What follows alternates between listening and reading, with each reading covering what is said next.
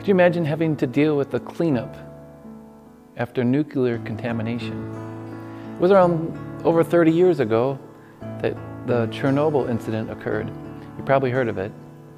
Only 31 people directly reside, died immediately in the aftermath of the incident.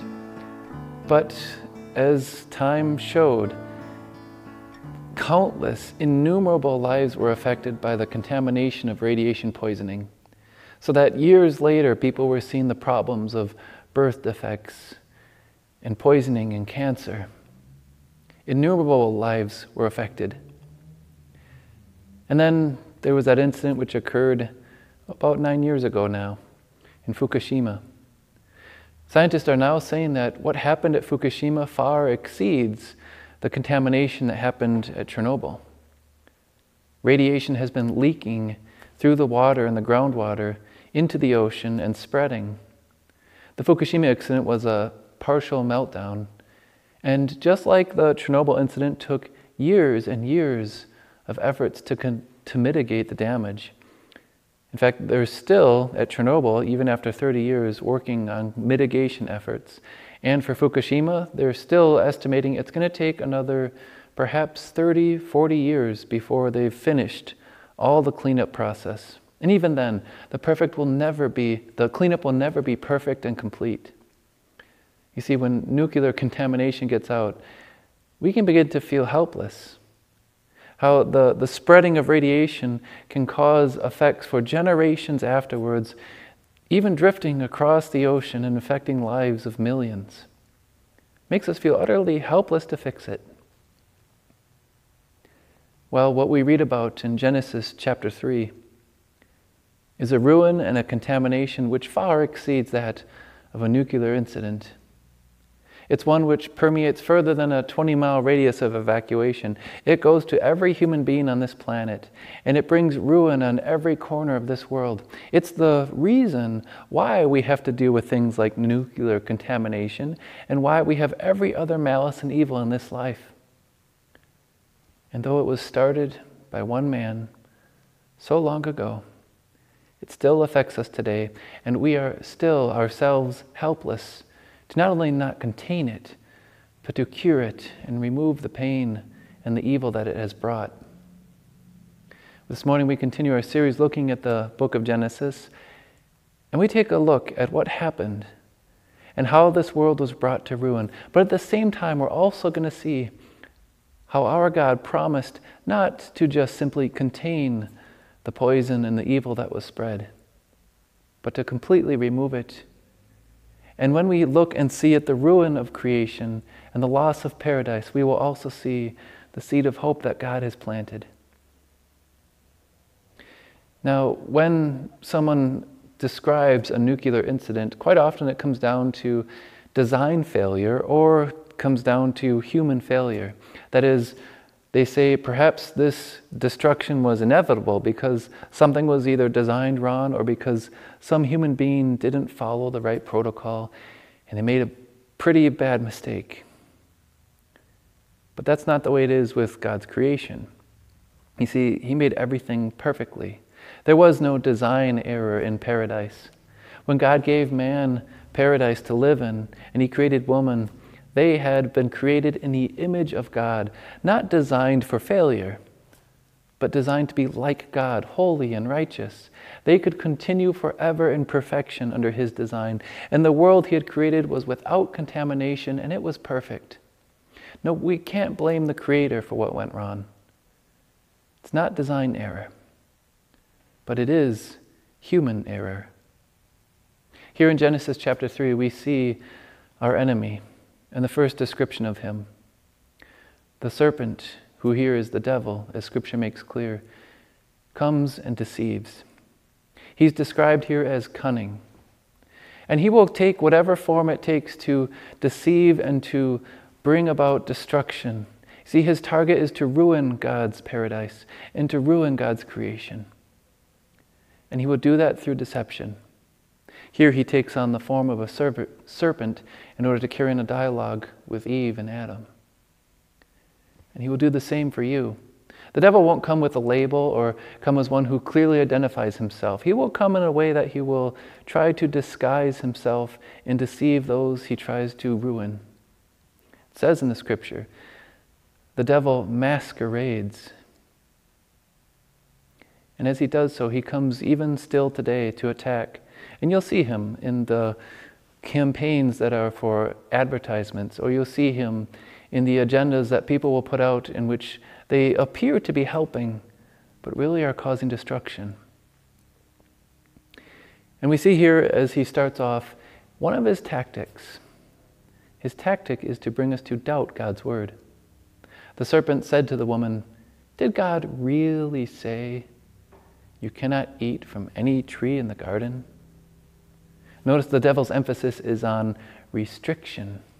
God had said, You can eat from every tree in the garden. His emphasis was abundance. But as the devil gets Eve to try to doubt God's word, his attack is really twofold. He, one, wants us to get us to doubt God's word, but he also wants us to doubt God's goodness. Eve responds. She knows Scripture well enough. God did say we can eat from any tree in the garden, but there is one, save one, that He told us not to. And so the devil is betted. The devil meets his match, right? Except not only does he start with his tactic of doubt and start with his tactic of getting us to turn aside from seeing the goodness of God, he is determined, and his attacks will be persistent. He sees how Eve has known God's word and has shared God's word. And he'll see the same today. People will stand up to him and he'll try to get us to doubt God's word or doubt God's goodness. But we know what God has said. Has God said th- certain things are wrong or certain things are bad? Yes, He has. And we know that. But He's determined. And as He gets Eve to doubt God's goodness, He moves on to the next tactic to doubt and distort God's word. You not will surely die, the devil says, directly quoting God, but completely defying what God has said. For God knows when you eat of it, your eyes will be opened and you'll be like God, knowing good and evil. You see, the devil's tactic, once again, is to say, God is holding back. God doesn't want you to have something that you really ought to have. He distorts the truth. Would their eyes be opened? Yes. But not in a way that they would know good and evil like God does, something to be avoided, but in a way in which they would experience the pain of it. Would they be like God? Far from it. They would fall away from being in God's image. The devil gives a half truth as he allows Adam and Eve to contemplate perhaps God is not good or loving. And here Eve entertains the thought. And notice it says here, she saw the fruit and she desired it. Sin begins here and here, in the head and the heart. And Satan knows this. And he knows if he can get us to turn our eyes away from God's word and away from God and his goodness, we'll begin to desire what is destructive and destroys our souls and bodies and ruins God's creation. That's how the devil's still operating today, isn't it? He'll say to the young man as he goes to the party and all of his friends are doing drugs and the man knows he knows this is harmful, but he doesn't want to miss out, does he? He doesn't want to be left out of the loop. Will it really harm him that much? And the young woman who's contemplating abortion is given that lie that she'll have a better career or a better romantic relationship if she goes through with the abortion. But just as it does for the man with the drugs, and just as it does for the woman who cannot ever find satisfaction in love in that career or that romance, sin always comes back to bite in the end. It does for you and I. Don't you and I look at what, what we see here of Eve being deceived by the devil and say, Don't do it. He's a deceiver. It might look good or might sound appealing and it might seem desirable to your eyes, but it's going to bite you in the end. Yet at the same time, how many times haven't you and I, against better knowledge, knowing that it will bite us in the end, given way and given out to the devil's ploys, and ourselves swallowed the same type of lies. That perhaps, perhaps God wants to hold back something good from us, and we should take it for ourselves. We see the ruin of creation. The devil has deceived Adam and Eve. And make no mistake here, Eve acted. Eve saw and desired and took. But it says the man was with her.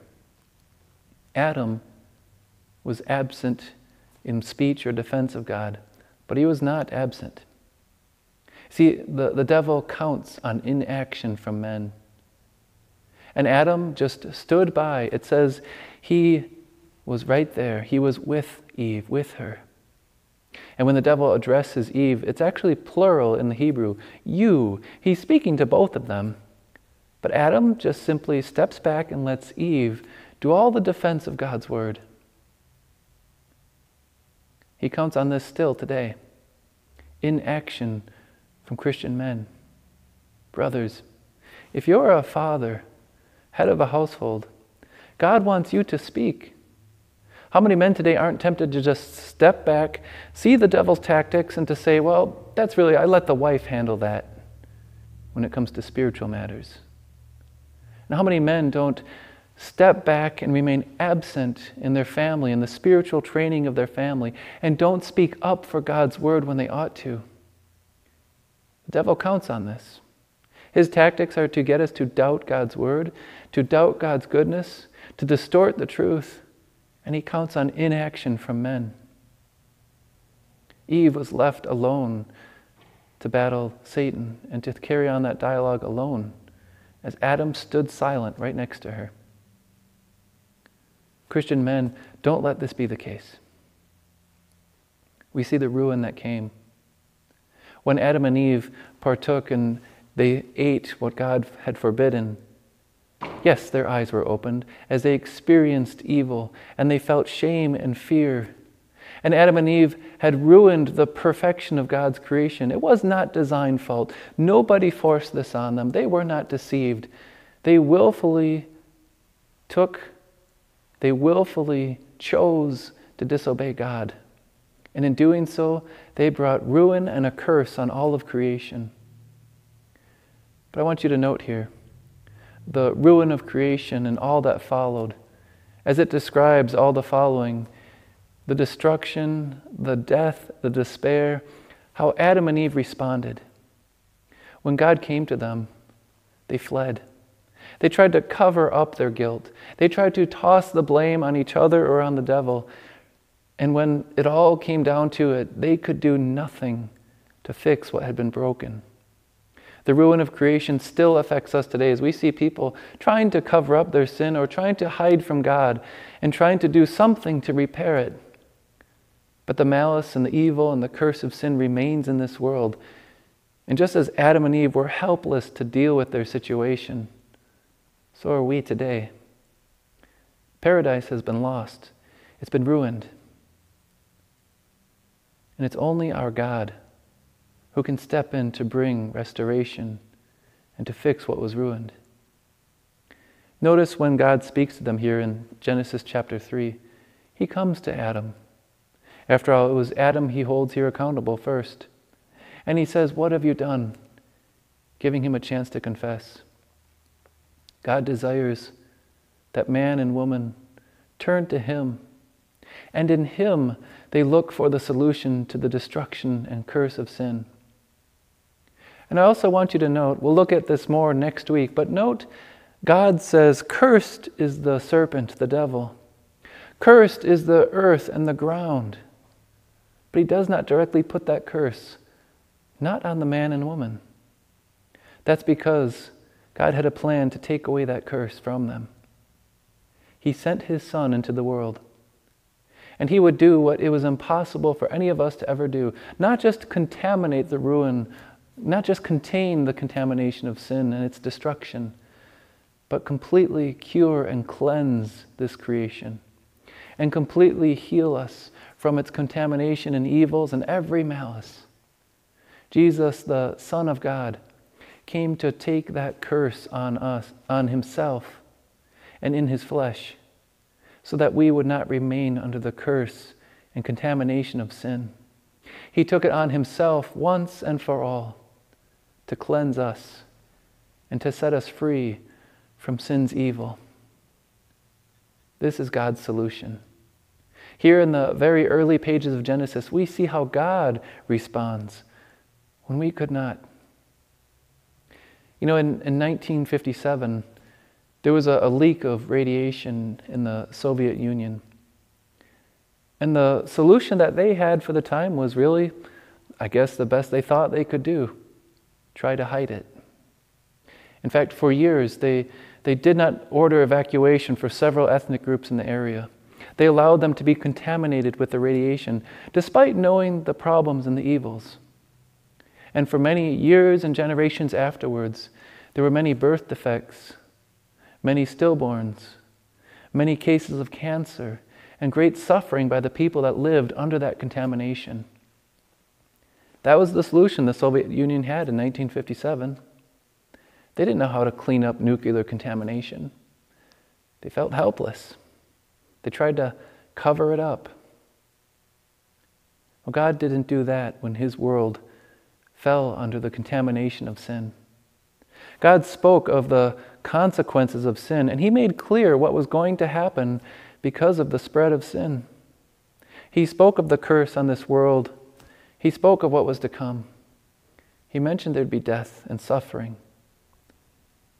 But He also spoke of His plan and His solution not just to contain it, but to restore and to heal. Next week, we get to look more at that promised deliverer and God's plan to fix what was destroyed. Here in Genesis chapter 3, we see another foundation of the faith. This world has been ruined and contaminated by sin.